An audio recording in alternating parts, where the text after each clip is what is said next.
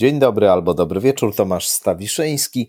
Kolejna odsłona podcastu Skądinąd przed Państwem. Tym razem profesor Tadeusz Bartoś będzie z nami, a pomówimy o pierwszej spowiedzi. To jest temat, który rokrocznie budzi coraz większe emocje, mam wrażenie. W tym roku również taka dyskusja w maju się odbyła publiczna na temat zasadności posyłania dzieci w wieku kilku lat do spowiedzi, e, a te dyskusje tak naprawdę zaczął Tadeusz Bartoś w Polsce w 2010 roku. Jego tekst się ukazał e, w Newsweeku na ten temat właśnie. Tam Bartoś apelował, żeby z tej praktyki religijnej zrezygnować z różnych powodów te argumenty podstawowe pojawią się za moment w naszej rozmowie.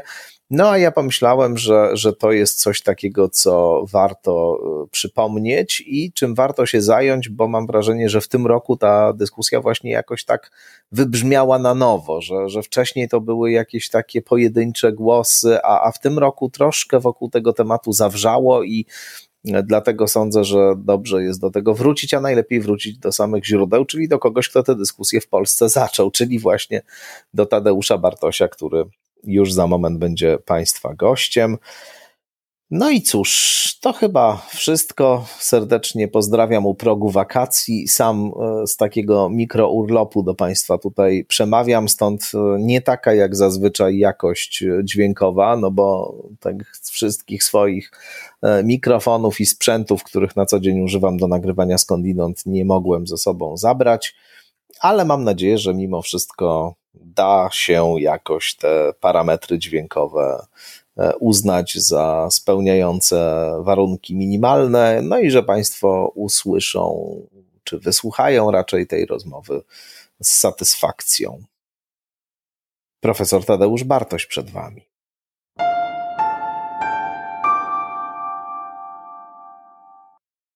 Profesor Tadeusz Bartoś jest gościem skądinąd, nie po raz pierwszy. Dzień dobry raz jeszcze, Tadeuszu. Dzień dobry, witam serdecznie. No, sprowokowałeś już ponad 10 lat temu e, dyskusję na temat e, pierwszej spowiedzi. Bodaj w 2010 roku się twój tekst na łamach e, Newsweeka ukazał właśnie na temat zasadności tej praktyki specyficznej, religijnej, polegającej na tym, że się dziewięcio, dziesięcioletnie mm, dzieci wysyła do e, spowiedzi przed pierwszą komunią świętą. Opisałeś dość malowniczo, pamiętam wtedy, i, i dojmująco e, tę praktykę jako coś takiego, co zostawia u wielu osób e, bardzo poważne ślady w psychice i co w ogóle jest czymś absolutnie w odniesieniu do dziecięcego sposobu widzenia rzeczywistości poziomu rozumienia świata i tak dalej nieadekwatne. Wtedy ten tekst wywołał dużą, mm, duży oddźwięk i dużą dyskusję, ale ta dyskusja na różne sposoby co pewien czas wraca i przy okazji tych ostatnich komunii świętych w Polsce też wróciła, też się wokół tego e, dużo rozmawiało i dużo działo. Oczywiście to się nie przekłada w żaden sposób na kościelne praktyki, bo ten E, model e, wciąż e, funkcjonuje w najlepsze. Ale może zacząłbym tę rozmowę, którą poświęcimy właśnie tematyce spowiedzi, w szczególności spowiedzi dziecięcej, od scharakteryzowania w ogóle tego sakramentu. Co to jest ta spowiedź i dlaczego w katolicyzmie to ma taką formę, że się E, idzie i rozmawia e, z drugim człowiekiem i się mu różne rzeczy o sobie, te oczywiście najciemniejsze i najbardziej wstydliwe opowiada. No, charakterystyka może być historyczna, może być e, taka pokazująca istotę i treść tego. Katolicyzm wypracował w średniowieczu zwłaszcza doktrynę. Ona była inspirowana zarówno systemem prawnym e, rzymskim, jak i e, teologią, e, filozofią, więc to jest dosyć spójnie i precyzyjnie przedstawione. Historycznie zjawisko spowiedzi indywidualnej pojawia się wraz z ruchami mnichów irlandzkich, którzy to, którzy to polaryzują od XI wieku. To zostaje w ciągu średniowiecza E, coraz bardziej zinstytucjonalizowane. a od czasów Soboru Trydenckiego, tak zwanej kontrreformacji. I no, to jest taka praktyka, którą się narzuca jako obowiązek raz w roku i tak dalej. Jeśli chodzi o samą treść, to struktura taka prawno-teologiczna e, tego sakramentu e, jest e, rozumiana jako sąd. Krótko mówiąc, zastosowane zostają pojęcia sądu, też z prawa rzymskiego, czy z, z sądu, z tekstów religijnych. I oto człowiek idzie przed sąd. Przedstawiciel, sąd Boży, przedstawiciel Boga to jest duchowny, no i jak wiadomo, jak to w procesie sądowym jest oskarżenie. I oskarżycielem jest tutaj sam penitent, ten, który się zgłasza, sam siebie oskarża i zostaje wydany wyrok w postaci rozgrzeszenia. Tak wygląda taka intelektualna e, konstrukcja e, tego e, zjawiska. Mamy więc sąd. Tymczasem no, prawo kościelne, ono przecież dosyć wyraźnie mówi y, i wie, kto może podlegać sądowi. Y, I także, tak jak w przepisach cywilnych, to pewnie pochodzi y, z jakichś wspólnych źródeł, pod sąd, czyli w obliczu sądu mogą być ludzie, którzy są świadomi swoich czynów, po pierwsze, i mogą sobą kierować. W sensie mogli to zrobić, mogli tego nie zrobić. I to się określa jako moment w dojrzewaniu człowieka 14, 15, 16 lat. Tak jest. Tak jest konsensus. Nie jestem prawnikiem, ale tyle wiem, że tak jest tak konsensus. też sądy, powiedziałbym, niekościelne i nieboskie E, podchodzą do sprawy. Mamy różnicę pomiędzy nieletnimi a pełnoletnimi. Właśnie ta różnica między innymi z tego wynika, że ktoś, kto pewnej bariery rozwojowej jeszcze nie osiągnął, no nie jest w stanie sam ocenić e, tego, co robi, tej całej siatki wartości, która w społeczeństwie obowiązuje, nie jest w stanie rozróżniać pomiędzy dobrem a złem, nie jest w stanie też do końca siebie kontrolować, tak jak to robią ludzie dorośli i tak dalej, i tak dalej. Tak, no i to jest jeszcze y, ta możliwość sterowania sobą zaczyna się właśnie y, w okresie 14-15. Wtedy są sądy dla nieletnich i tak dalej. Czy jakieś mo możliwości korekty, ale poniżej, jak schodzimy w dół, to nie możemy w ogóle mówić o, o, o, ka znaczy o karach. Są metody wychowania, ale nie możemy mówić o odpowiedzialności takich y, y, y, młodych ludzi, dzieci. Y, no i to samo dotyczy oczywiście praktyki spowiedzi z punktu widzenia także zasad prawa e, kościelnego, to jest, ta praktyka jest nadużyciem, ponieważ dzieci w wieku 8 lat nie mogą podnosić winy, nie mogą zaciągać grzechów, w sensie przestępstw, jakichkolwiek. To jest niemożliwe. Tymczasem e, stawiane są w sytuacji, którą nie są w stanie zrozumieć, której nie są w stanie przeżyć, e, sytuacji bycia oskarżonym, sytuacji takiej perwersyjnej, e, mówienia o sobie obcej, e, e, obc, komuś obcemu, mówienia o sobie, co źle robi, zostaje cała uwaga skoncentrowana na tym, co dziecko źle robi. Jest to dla części oczywiście takich bardziej wrażliwych, czy też mających większą percepcję, jest to dla części po prostu Y, ciężko destrukcyjna trauma, którą się prowadzi bezrefleksyjnie y, od, od dziesięcioleci, od setek lat. Nie ma z tym problemu. Nikt nie ma z tym problemu praktycznie. Y, to, co mnie frapuje najbardziej, to jest także milczenie tak zwanych katolików świeckich, takich aktywnych. Oni teraz, w Polsce przynajmniej, oni milczeli oczywiście 10 lat temu w temacie Jana Pawła II. Dziś już nie milczą temacie papieża, tego czy tamtego. Y, natomiast w tych kwestiach dalej y, jakby nie ma tematu. Tymczasem to są rodzice mogli pomyśleć, o własnych dzieciach. Pewnie za 10 lat czy 15 też temat będzie podjęty przez kogoś. To milczenie jest charakterystyczne, ponieważ dzieje się na naszych oczach z roku, do, z roku na rok, co roku. Dla części grupy może być 20% powiedzmy tych dzieci. Załóżmy tak ostrożnie, że część dzieci po prostu no, no nie dociera do nich to, coś tam mają powiedzieć, wyklepać z karteczki i, i no, się bawić dalej. Nie jest to dla nich żaden, żaden problem, ale dla części dzieci dzieje się coś, co jest klasyczną przemocą, nadużyciem psychicznym i tego się w ogóle nie zauważa, nie jest to temat. To jest coś, co co mnie y, zastanawia, zwłaszcza skoro jeśli teraz mamy taką wielką wrażliwość, się okazało, publicznie, na krzywdy dzieci w różnych miejscach, w domach takich, pedofilia, inne rzeczy, może by się przyjrzeć też, a przecież to nie jest jakaś trudna rzecz. Psychologia rozwojowa, to ona prawie 100 lat już ma. Psychologia, zrozumienie świata dziecka i, i jaki powinno być ono kształtowane Y, i jakie są skutki tego, to przecież w Wikipedii można przeczytać. To nie jest żadna filozofia. Niemniej jednak temat zupełnie y, nie istnieje.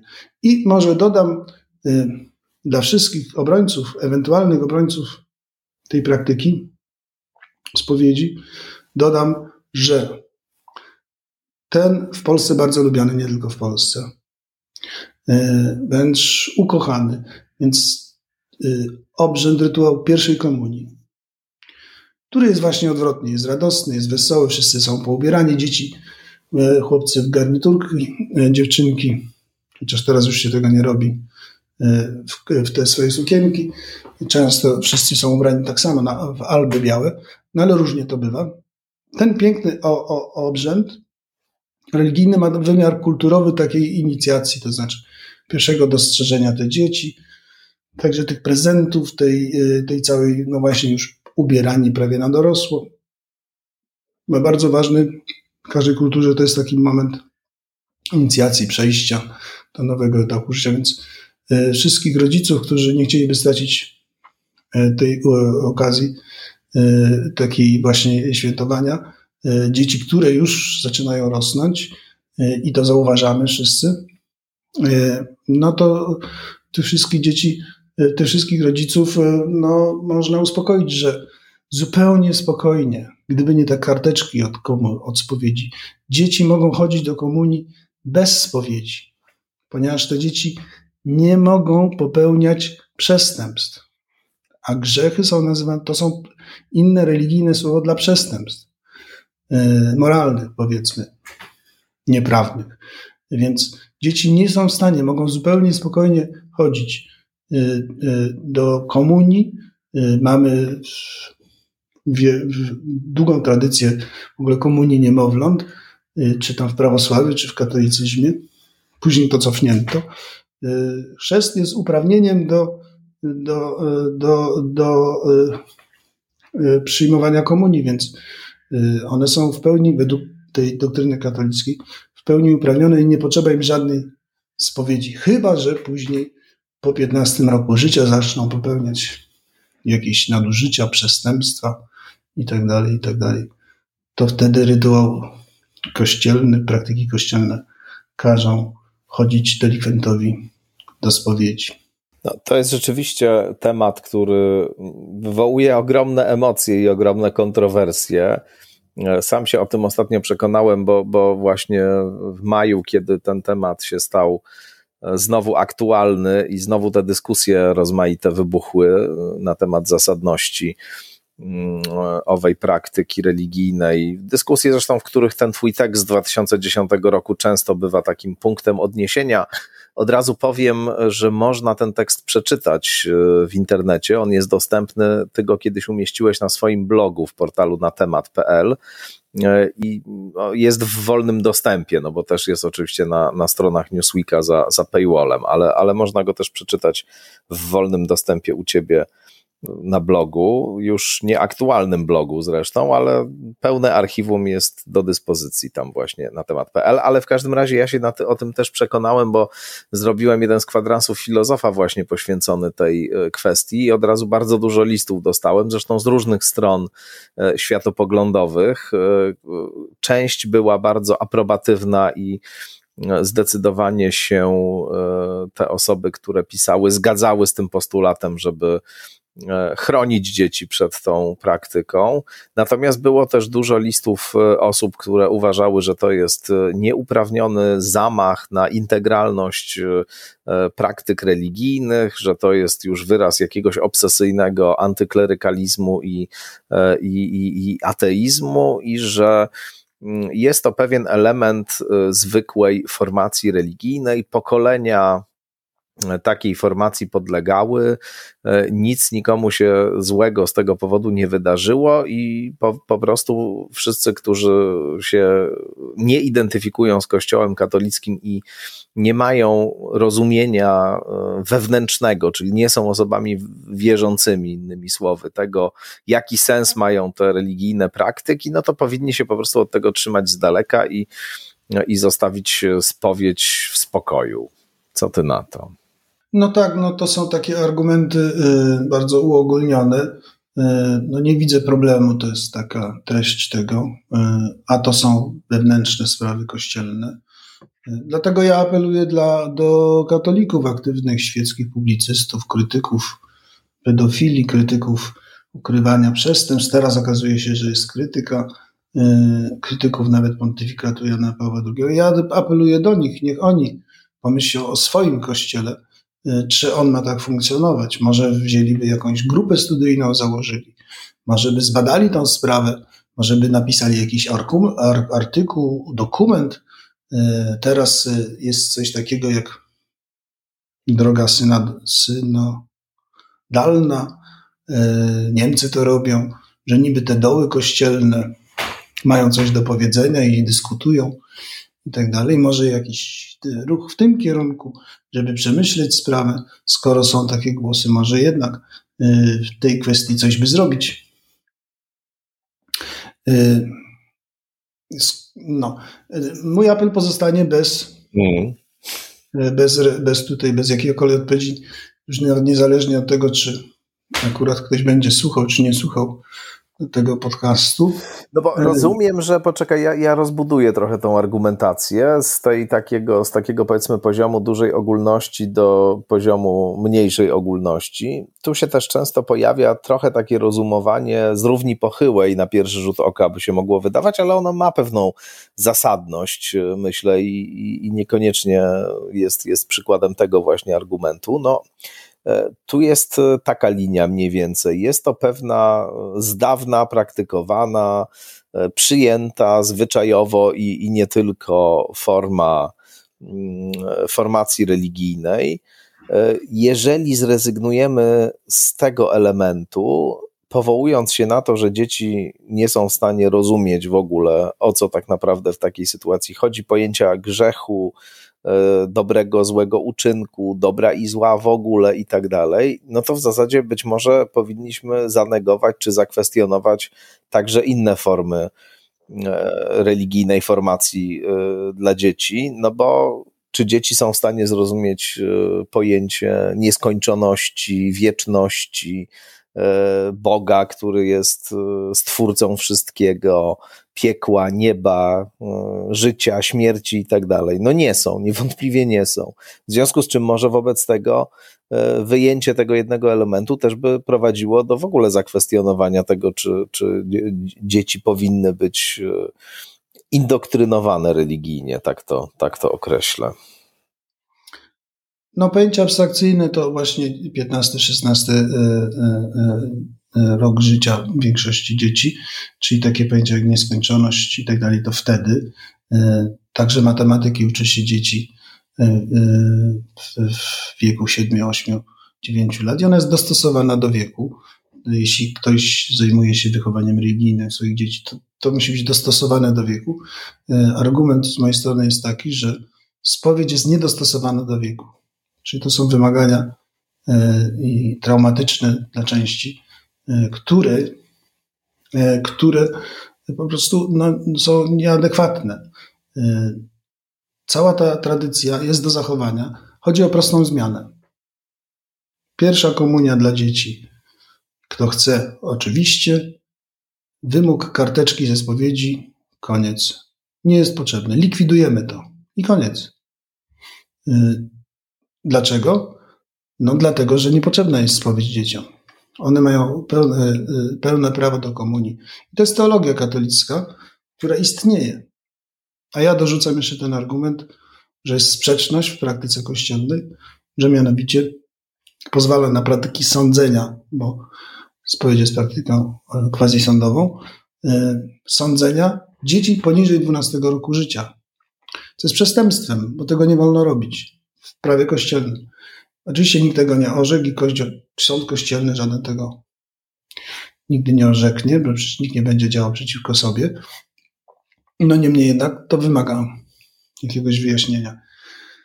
Y, chciałoby się, żeby to ktoś się tym zajął i właśnie nie ja, tylko ci, którzy są zainteresowani, ci z wewnątrz Kościoła katolickiego i się nie zajmą. Dlaczego? Y, ten artykuł sprzed, sprzed właśnie z 2010 roku, on wywołał wtedy polemikę. Ukazał się tekst y, pani, który już nazwiska nie pamiętam, w Newsweeku, która się głęboko nie zgadzała. Argumentów już nie pamiętam, ale y, one nie były merytoryczne raczej. Y, ale jeden, jedna rzecz y, z tego mnie uderzyła. Otóż, tak jak ta pani, tak nasi świeccy katolicy, aktywni publicznie, mają jeden problem. Oni posyłali dzieci do spowiedzi własne. Jeśli by teraz zaczęli mówić, że to jest złe, musieliby zrewidować swoje stanowisko. I im jest wygodniej do zachowania spójności, tego nie ruszać. Wszystkie dzieci przeleciały ich przez spowiedź. Jednym się coś stało, innym się nic nie stało, raczej się nic nie stało, bo takie rzeczy zostają w środku dziecka i nikt tego nie widzi, więc e, nie ma problemu. A my mamy spokojne sumienie. No już na pewno nie, nikt mi nie powie, że ja krzywdzę moje dzieci, posyłając je do spowiedzi. To już taki był ton tej polemiki wtedy. W związku z tym, y, no, ileś lat się ukrywało, wszyscy wiedzieli, nikt nie wiedział. Przestępstwa wobec dzieci seksualne, duchownych i jakoś to było. Ten, ten temat też może jeszcze kilkanaście czy kilkadziesiąt lat być nieruszony, aż przyjdzie czas, że ktoś go ruszy. No właśnie, pytanie, pytanie kiedy. No a co odpowiesz na taki argument, że my tutaj tak naprawdę nie mamy żadnych badań empirycznych pokazujących y, wprost, bezpośrednio, jakie realnie konsekwencje psychologiczne ma ta praktyka religijna i no, w związku z tym cała ta dyskusja jest trochę bezprzedmiotowa, bo powinniśmy byli przeprowadzić najpierw, zanim sformułujemy taką krytykę, właśnie takie empiryczne badania i e, na podstawie wyników dopiero formułować zarzuty. No tak, e, no ale pewne rzeczy są, my przyjmujemy do wiadomości nie mając empirycznych badań, tego typu rzeczy. Niech to ktoś przeprowadzi, proszę bardzo. Nawet niech udowodni, że to nieprawda, e, e, co tutaj mówię. E, ale logiczne postępowanie i racjonalne postępowanie człowieka jest takie, że on może zaciągać takie sądy uzasadnione, nie mając badań takich statystycznych na ten temat. W ogóle te badania, jako powiedzmy, jako metoda, to jest ostatnie 100-150 lat. I to nie jest tak, że y, na każdy argument, który się wygłasza, y, potrzeba mieć y, poszerzone badania. To jest metoda rozumowania indukcyjnego. Jeden przypadek, drugi przypadek, trzeci przypadek. Ale coś jest prawdą lub fałszem, niezależnie od tego, ilu, w ilu przypadkach to potwierdzimy.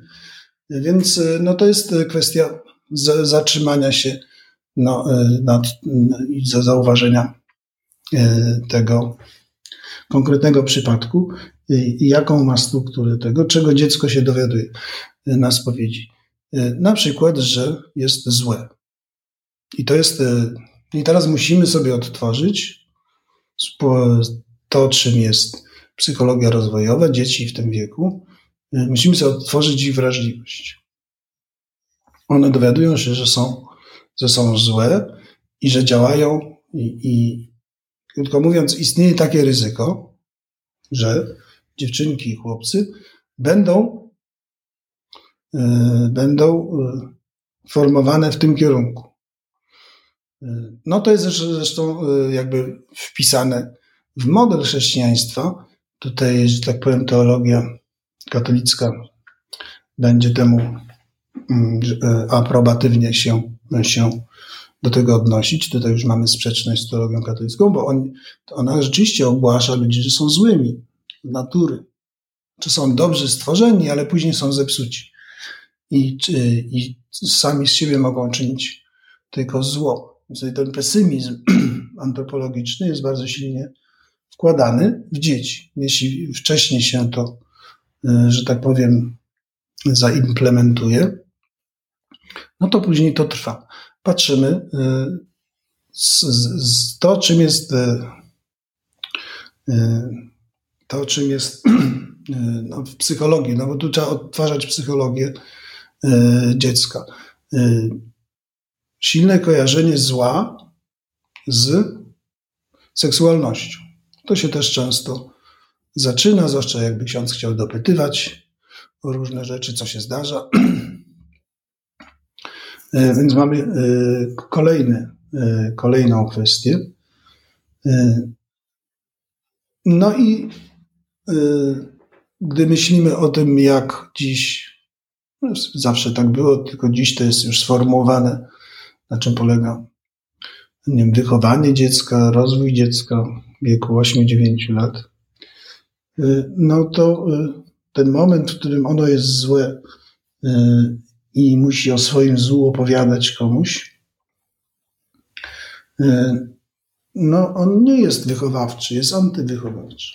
Tutaj wymuszenie instytucjonalne tego, żeby komuś opowiadać o sobie, jest rodzajem uzależnienia, czyli z punktu widzenia psychologii społecznej widzimy takie zapośredniczenie, krótko mówiąc, zerwanie e, czegoś, co można by nazwać światem wewnętrznym dziecka także, intymnością własną. Y, tutaj ona e, instytucjonalnie, poprzez przykaz, karteczka do podpisania, pierwsza spowiedź, e, ona, ta intymność zostaje zerwana, wymuszona. Tutaj dziecko nie ma wyboru, to nie jest kwestia dyskusji. Wymuszona przez otoczenie zostaje e, ta prywatność własnego świata y, i tak dalej, i tak dalej. No tu jest wiele elementów takiej społecznej przemocy, y, no, która skutkuje później dla y, części właśnie takim no, szkodami psychologicznymi. No właśnie, bo, bo jednym z takich wątków, które są mocno wyakcentowane w tym Twoim tekście, ale też Ty wracałeś później do tej kwestii e, nie raz i, wypowiadałeś się na ten temat jeszcze po 2010 roku. Zresztą właśnie ten wpis, o którym mówię na Twoim blogu na temat.pl, gdzie rekapitulujesz e, te argumentacje i przytaczasz całość tego newsweekowego tekstu, też jest już z paru lat po, e, powstał parę lat po tym, jak ten tekst się ukazał. W każdym razie Jednym z takich wątków, chyba dosyć istotnych, na który zwracałeś uwagę nieraz w tym kontekście, jest właśnie e, to, że to jest taka dosyć silna metoda e, kotwiczenia e, pewnych treści na wczesnym etapie, w bardzo taki intensywny emocjonalnie sposób się różne rzeczy człowiekowi implementuje w głowie i no jest to po prostu taka forma wiązania ze sobą ludzi, Chyba tak by to należało określić. No to jest zasada, znaczy jest taka zasada ergonomii działania. Mała inwestycja, silny, duży efekt. Czyli małe nakłady energii i później silny efekt. E, I tak działa ta instytucja spowiedzi. mamy małe nakłady energii w postaci właśnie dzieci, które przecież w wieku 8 lat nie fikną, a poza tym zaraz będzie piękna uroczystość komunia i prezenty.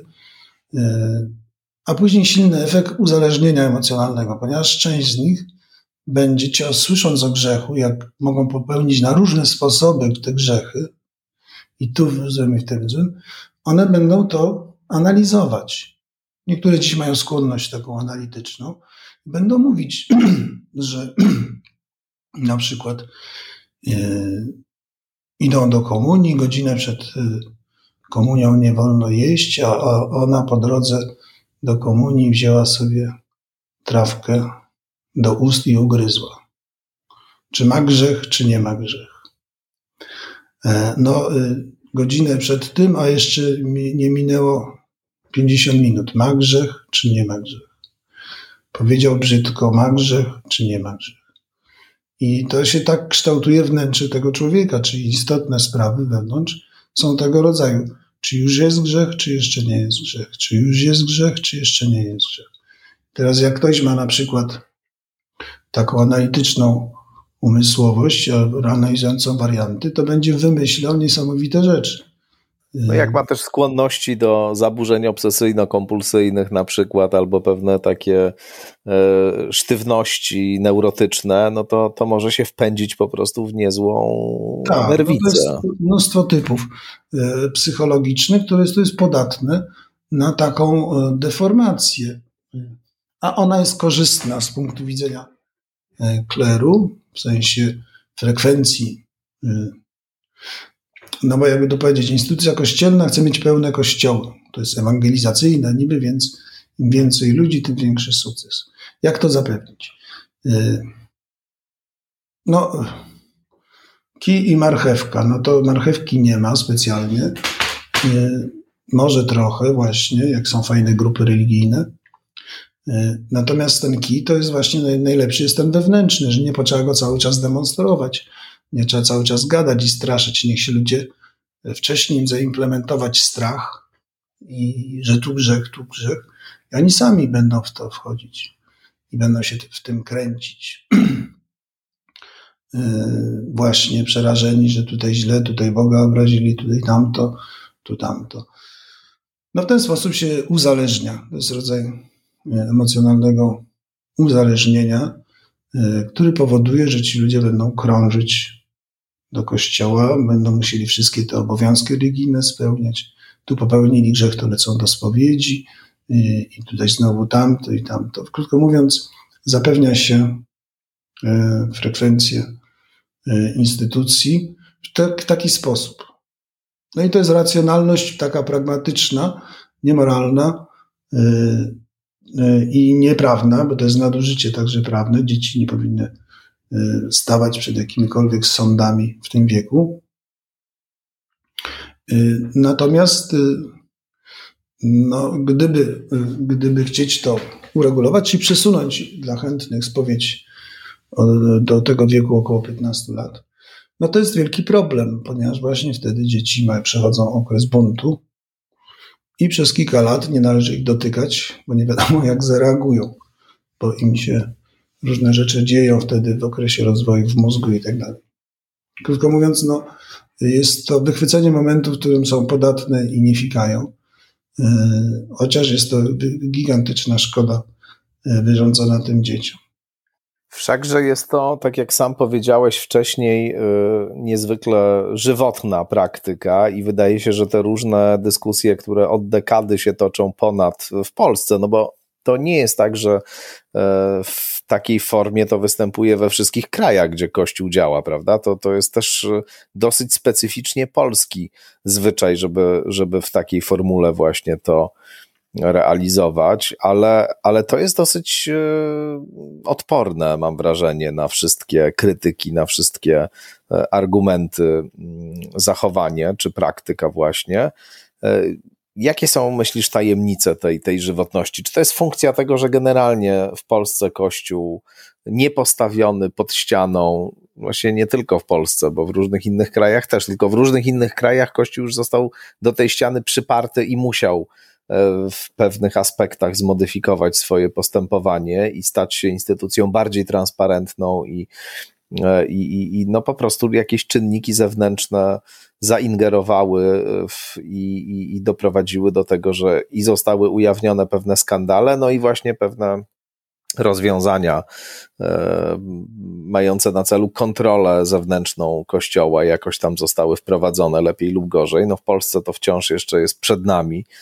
Coś tam się niby zaczyna dziać, ale to jest chyba na razie jeszcze e, nieustannie melodia przyszłości. W każdym razie jest to, jest to niezwykle żywotne i, i wydaje się, że trwa i trwać e, będzie. Czy myślisz, że właśnie dlatego, że to jest taka skuteczna metoda kotwiczenia młodych umysłów, czy, czy, czy to pokazuje w ogóle szerzej e, stosunek Kościoła katolickiego do, do różnych krytyk, do, do współczesności i tak dalej? No ten podstawowy, e, masowy stosunek katolicyzmu do e, krytyki, czy do świata tak zwanego, no jest taki, jak to ładnie wyraził Jan Paweł II, że to jest cywilizacja zła świat. Czyli A nawet śmierci. Tak, cywilizacja śmierci. I to jest moduł, który dobrze ujmuje to, jaka jest paradygmat funkcjonowania katolicyzmu. On rzeczywiście jest za, tak zakotwiczony w tym pewności czy niepewności posiadania prawdy e, i bycia tym samym centrum tego, co najważniejsze, najistotniejsze. I oczywiście system jest tutaj właśnie najbardziej dobry. Są oczywiście te błędy i wypatrzenia, więc, e, więc e, cała krytyka, większa lub mniejsza, dotyczy tej warstwy powierzchownej. To znaczy, że tutaj zeszliśmy ze słusznej drogi, musimy na nią powrócić, na drogę Ewangelii. No i tak to trwa od, od wieków, od początku chrześcijaństwa ciągle odchodzili i ciągle powracają się nie wieczu specjalne zakony nowe powstawały, mendykantów, żeby ubóstwo pokazywać i tak dalej, i tak dalej. Ciągle jest ten sam paradygmat. On dosyć dobrze działa jako taki, jako taki samograj. To zresztą dla e, teorii trwania instytucji przez wieki e, to, jest, to są ważne dane. Jak to jest skonstruowane, że to ma taką siłę odporności. E, dzisiaj te krytyki zewnętrzne czy wewnętrzne wewnątrz Kościoła katolickiego, one nie zmieniają paradygmatu. One mogą być bardzo systematyczne w krajach, powiedzmy, gdzie system państwowy reguluje funkcjonowanie e, takiego katolicyzmu, czy w ogóle chrześcijaństwa. We Francji czy w Niemczech, no to jest bardzo silnie jakby tam sprecyzowane na różne sposoby. Jeśli to nie jest regulowane, no to on ten katolicyzm się rozlewa dosyć swobodnie, wchodząc w te układy z państwem i, i rozbudowując swoją, swoją strukturę, bo to jest struktura, który, to jest instytucja, której celem jest ekspansja. To jest, nazywa się ewangelizacja. Cały świat ma wrócić do Jezusa. To nie zostanie zmienione. I formy krytyki także zewnętrznej kontroli. Jeśli się pojawiają, chociaż to są, one są rzadkie, są jednorazowe, zewnętrzna kontrola struktur kościelnych jest wyłącznie, jeśli jest w ogóle, to jest wyłącznie okresowa, powstała zewnętrzna komisja we Francji z przypadków pedofilii. Ona działała i skończyła swoją działalność. Tak w Niemczech podobnie. E, więc, a tak to nie ma zewnętrznej instytucji. Sądy są sądami biskupimi, nie ma niezależności zewnętrznej kontroli działania instytucji. Więc y, to są takie właśnie działania, które mają reagować na kryzys. Tam, gdzie jest kryzys, tam się je rozwiązuje. Y, ten kryzys y, w Polsce tak samo. Z tym, że no, czy siła mediów, siła opinii publicznej w Polsce no nie, nie, nie miała takiej dynamiki jak w innych krajach, w związku z tym E, ten kryzys jest e, taki sobie. No i zasada jest taka, że kryzys trzeba przetrwać. Jak mówił pięknie e, kardynał pie, pieski szczekają, karawana jedzie dalej.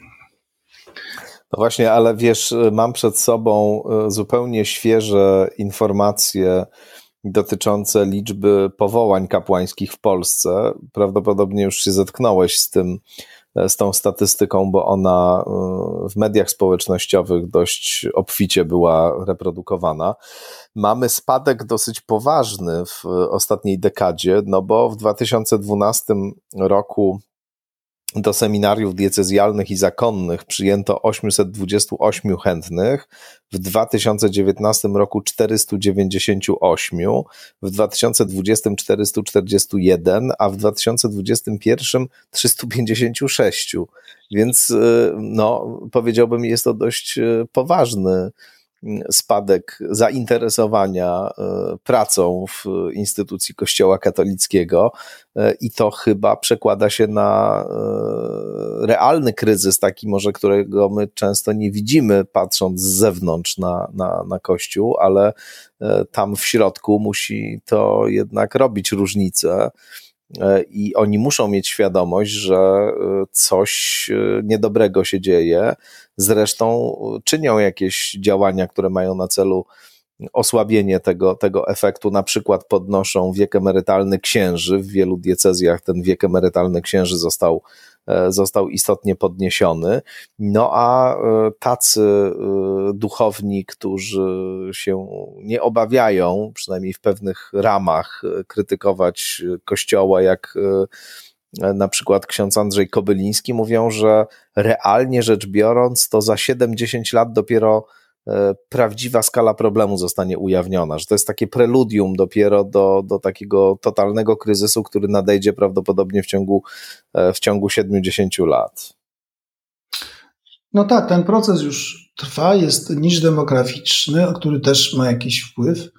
E, jest, są, są te działania mediów, teraz myślę, mm, siedzę w głowie biskupa, są te działania mediów, które rzucają cień na e, duchownych. Teraz duchowny nie może przejść po ulicy w koloradce, bo będą go wyzywać od pedofilii e, i tak dalej, i tak dalej. No, jest taki czarny PR zrobiony Kościołowi i tu jest oczywiście kto winny. No, wiadomo, media i, i cywilizacja śmierci, która atakuje Kościół.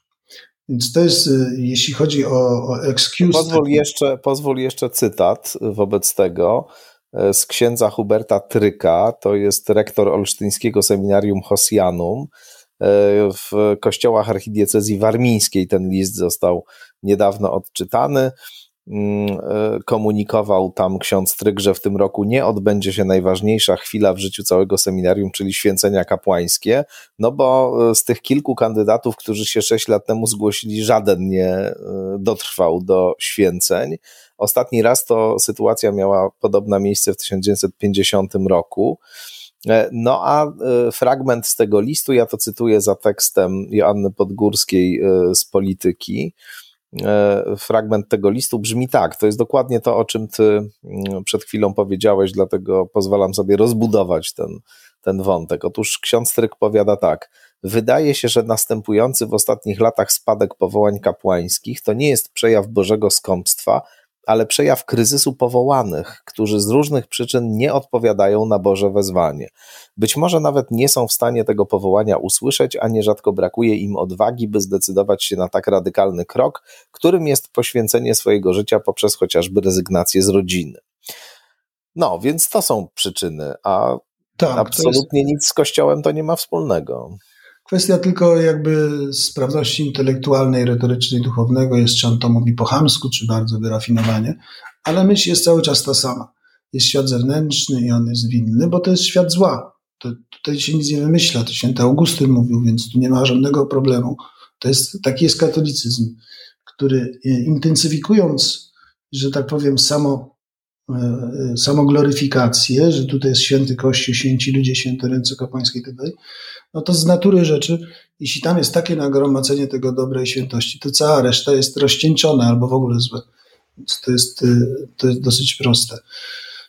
No i gdy myślimy o, e, o, o, o sytuacji kleru, no to i, i zmniejszającej się ilości no to y, duchownych, tych chętnych, no to kilka takich informacji technicznych. Y, w Kościele Katolickim w Polsce był projekt zaczęty jeszcze przez Wyszyńskiego, taki pomysł, 5 tysięcy y, dusz, jedna parafia. Czyli gęsta sieć, bardziej gęsta niż siatka pewnie Poczty Polskiej. To oczywiście no, był taki projekt i próbowano to robić. Teraz jak następuje redukcja tego, no to nic się specjalnego nie dzieje. Kościół katolicki w Polsce jest do tego, od, przygotowuje się od lat 90.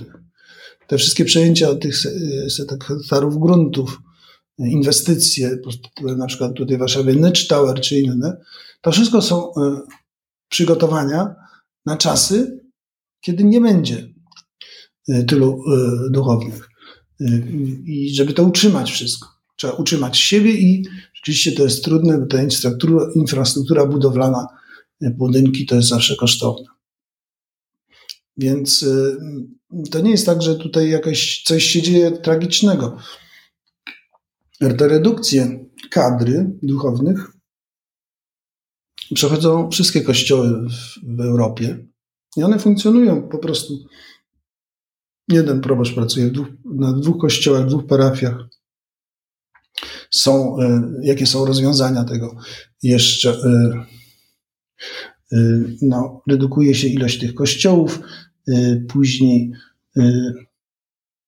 też w Polsce jest taka jedna charakterystyczna rzecz, że dokonano podziału, zwiększono ilość diecezji, czyli więcej biskupów. Była kiedyś poznańska, teraz jest poznańska, kaliska, jeszcze jakieś tam. W związku z tym każdy biskup miał ambicję, żeby mieć własne seminarium. No to jest przeinwestowanie i teraz muszą troszkę to zredukować Y, więc to są kwestie techniczne, nic tutaj im się, krzywda im się nie dzieje.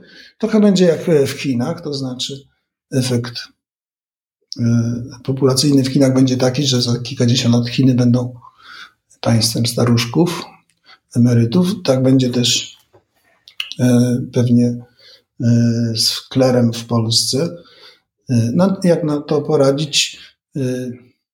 No, część będą musieli prowadzić parafie świeccy, będzie się sprowadzać, tak jak to się robiło w Europie Zachodniej, duchownych z krajów biednych, z trzeciego świata, z Afryki czy z, skądś tam, im tutaj będzie dobrze. E, no i to, wszystkie te ścieżki są e, wypróbowane. E, pytanie skąd, jeszcze można dorzucić trochę kwestii skąd ten zmniejszenie się tych właśnie słuchających, wsłuchujących się w głos Boga, jak mówi biskup E, w powołanie. No, jest e, oczywiście ten zły świat, on się modernizuje. I jest jeszcze ta kwestia, którą poruszył Martel. Nigdy nie dość tego powtarzać. E, mianowicie tego książce Sodoma. On tam diagnozuje tam źródła powołań. On to badał w Włoszech, ale to w Włoszech, ale to podobnie jest w różnych krajach. Mianowicie lata 60., 70. jest całkowita brak miejsca do, do funkcjonowania osób homoseksualnych. I one, żeby czuć jakoś cokolwiek w życiu, wybierają e, bycie księdzem. To jest męskie towarzystwo, więc jest przyjemnie i towarzysko, i, i, i później może być też emocjonalnie, erotycznie. Książka Sodoma to dosyć dobrze opisuje. Teraz, w momencie, w którym kwestia homoseksualności staje się aprobowalna w przestrzeni publicznej, co jest najgorszym koszmarem dla, yy, dla kleru, ponieważ yy, wtedy ci ludzie nie muszą, mogą żyć jakoś tam satysfakcjonująco z kimś publicznie, w sensie mieć mieszkanie czy tak dalej, teraz związki partnerskie, małżeństwa, i nie muszą, że tak powiem, bez radności swojej uciekać do tej formy E, bycia ukrytym homoseksualistą e, w stanie duchownym. E, więc to, to, to jest bardzo ważny moment. Dlatego takie są wielkie zajadłe polemiki czy pyskowanie na, na, na kulturę właśnie cywilizacja śmierci i geje. I geje, i to jest właśnie najgorsze. Robi to Putin, robi to Jędraszewski i tak dalej. E, chodzi o to, żeby ta kwestia była cały czas ukryta, żeby zawsze była w szafie, żeby nikt o tym nie gadał. Bo jeśli się gada, to znaczy, że znajduje się dla tych młodych kandydatów, dojrzewających chłopców, którzy okazuje się mają, są homoseksualni, tak to czują, w związku z tym oni już nie muszą po prostu gdzieś przy księdzu się przechowywać. Mogą, jeśli, jeśli, jeśli są takie wzory społeczne, jeśli są takie ścieżki społeczne, mogą funkcjonować jako osoby homoseksualne yy, swobodnie w związkach. I wtedy stan kapłański, stan celibatu, przypomnijmy, celibat jest odrzuceniem, odrzuceniem małżeństwa, czyli odrzuceniem kobiety i dzieci. Yy, no a tutaj yy, osoby homoseksualne no, no, na naturalny sposób nie będą tworzyć związków z kobietami. Więc to jest ta, ta droga y, i, y, no, i ona się też zamyka. Stąd też brak, zwiększający się brak y, powołań na świecie, ponieważ nie jest, stan duchowny nie jest refugium dla, dla młodzieży homoseksualnej już więcej.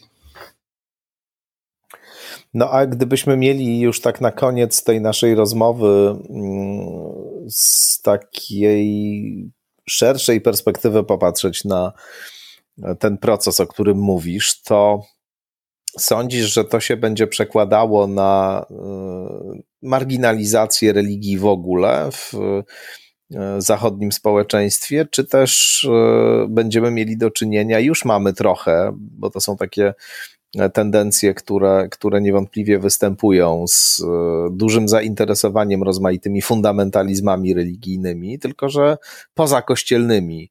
Już lefebryści rosną w siłę dosyć e, intensywnie w ostatnich latach. Oni zresztą bardzo e, chętnie korzystają z tego E, kryzysu i powołań, i kryzysu wiarygodności instytucji Kościoła. Mówią, no tak, e, arcybiskup Lefebvre e, już w latach 70. i 80. wyraźnie mówił, że ta instytucja jest w ciężkim kryzysie, za to został zresztą ukarany srodze i poza tą instytucją postawiony, no ale my tutaj właśnie przechowujemy tą E, autentyczną, nieskażoną e, katolicką prawdę i, i, my jesteśmy zupełnie inni aniżeli ta zdeprawowana, zepsuta instytucja. E, I, I, różne inne fundamentalizmy religijne również mogą, chyba w tych czasach niepewności, chaosu, takiego poczucia, że nam się wszystkie, wszystkie stabilne punkty chwieją, no być taką dość atrakcyjną E, ofertą. Więc słowem, e, widzisz raczej tendencję do takiej sekularyzacji i, e, i, i, i odchodzenia od tych różnych form dawnych religijności, czy raczej widzisz skłonność ku fundamentalizmom i, i różne mutacje myślenia religijnego, typu teorie spiskowe, typu wiara w rozmaite, w rozmaite alternatywne światopoglądy, etc. No tak, to jest kwestia nakładu sił, które siły e, zdominują. Ten siła, powiedzmy, racjonalistyczna, oświeceniowa, ona e, ustanowiła tą dwudziestowieczną Europę. E, no jest kwestia tego, na ile ona będzie dalej sprawna. W tym sensie, no Polska jest odmiennym przykładem, ale te zasadnicze kraje Europy Zachodniej, no to one się zlaicyzowały. W takim sensie, bo na czym to polega? To, nie, to polega przede wszystkim na tym, że, y, że jedna religia nie jest religią, tak czy inaczej ujmowaną, państwową. Nie jest wszechobecna. Y, mamy takie silne modele, obrazy. Jeśli weźmiemy państwo arabskie, no to tam ta religia jest silnie splecona, spleciona, tak jak w średniowieczu było z państwem. To się, to, to się rozdzieliło instytucjonalnie w wielu krajach zachodnich. Różny jest proces dochodzenia do tego, inny we Francji, w Niemczech, Hiszpanii, w Anglii i tak dalej. No i to jest kwestia, czy ten paradygmat takiego państwa, które jest świeckie, czyli bez jednej religii wszech, wszechdominującej, tak było we Francji przez XIX, w XVIII wieku, że to było państwo katolickie. Jan Paweł II nie na darmo mówił, Francja, co z tobą ostatnio najstarsza córą Kościoła. E, więc e, czy to się utrzyma, to zależy od siły e, tej, tego paradygmatu laickości i racjonalizmu oświeceniowego. On ma swoją siłę jakąś tam, powiedzmy, no ale to jest gra sił. Więc bo te grupy mniejszościowe, no takie jak Lefebvre i tak dalej, to są takie towarzystwa, to nie są wpływowe grupy. One są związane z pewnymi warstwami społecznymi. Francja jest dosyć rozwarstwionym społeczeństwem, w tym sensie, że są to trwałe grupy takiej o burżuła się mówi, czyli wyższej burżuazji. Ale w Polsce też sobie całkiem nie najgorzej radzą, wiesz, są Tylko na przykład mają, w pandemii, w Polsce w pandemii 30 ekspandowali. Lat. W Polsce mają 30 lat, a tam 120 i są właścicielami tych największych firm farmaceutycznych i innych. Więc y, y, y, mówisz tak. o tej warstwie społecznej, tak? Która, tak, tak. która jest tym zainteresowana. Tak, tak. Nie, ja mówiłem o, o samych lefebrystach, którzy tutaj prężnie tak, działają też, i którzy no poszerzają są, pole swojego wpływu. Oni są ekspansywni, tak jak te grupy rycerze Chrystusa, kawalerowie maltańscy, to są, oni się tak dobierają. To są małe grupy. One mogą mieć na zasadzie jakiegoś tam właśnie lobby, mogą mieć silny wpływ na jakiś rząd, powiedzmy, tak jak masoneria, tak te grupy katolickie, takich rycerzy czy innych, czy Opus Dei, czy, yy, czy jakieś inne rzeczy, to one rzeczywiście chcą po cichu oddziaływać i wpływać na, przenikać na instytucji państwowych i tak dalej, i tak. Taki jest model. Bo instytucje są świeckie, więc trzeba tam po cichutku swoje robić żeby było e, dla nas korzystnie. E, no więc to jest walka, e, ścieranie sił. Czy dojdzie do takiego modelu całkowicie przejęcia z powrotem przez jakąś grupę religijną na stałe, jako paradygmat, nie wiem, jak dziś jest w Rosji, jak dziś jest w Arabii Saudyjskiej Zachodu, to w przyszłości trudno przewidywać, natomiast ten proces autonomizacji instytucji, kultury, bo to jest kwestia też kultury, laickości kultury, ekspresji kultury, no, to od, od odrodzenia przecież się w Europie dokonuje. To jest trudno sobie wyobrazić, że nagle wszyscy mieliby mieć jeden temat, e, to znaczy święci pańscy i różne takie rzeczy, jak w średniowieczu. Więc e, jak, się nie, tak, jak ta kultura generuje takie różne tematy, tak świeckie, to nawet przy silnych instytucjach religijnych one nie stworzą tego Y, co było tym modelem y, zjednoczonego y, państwa i kościoła, co, co jakoś tam funkcjonowało w średniowieczu, chociaż o średniowieczu też miało swoje jakieś tam niezależności instytucjonalne, co jest modelem w tych krajach islamu, gdzie ta kultura z religią jest silnie stopiona i tematyka i to wszystko jest jakby w czymś takim zuniformizowanym. Zachodu cofnąć na tą drogę E, będzie trudno, bo ludzie prawdopodobnie nie będą chcieli, ale ten spór, przenikanie się będzie zawsze, zawsze trwał. Bardzo Ci dziękuję za tą dziękuję. rozmowę. Profesor Tadeusz Bartoś gościł w podcaście Skądinąd. No i Państwu też dziękujemy oczywiście i do usłyszenia następnym razem. Dzięki.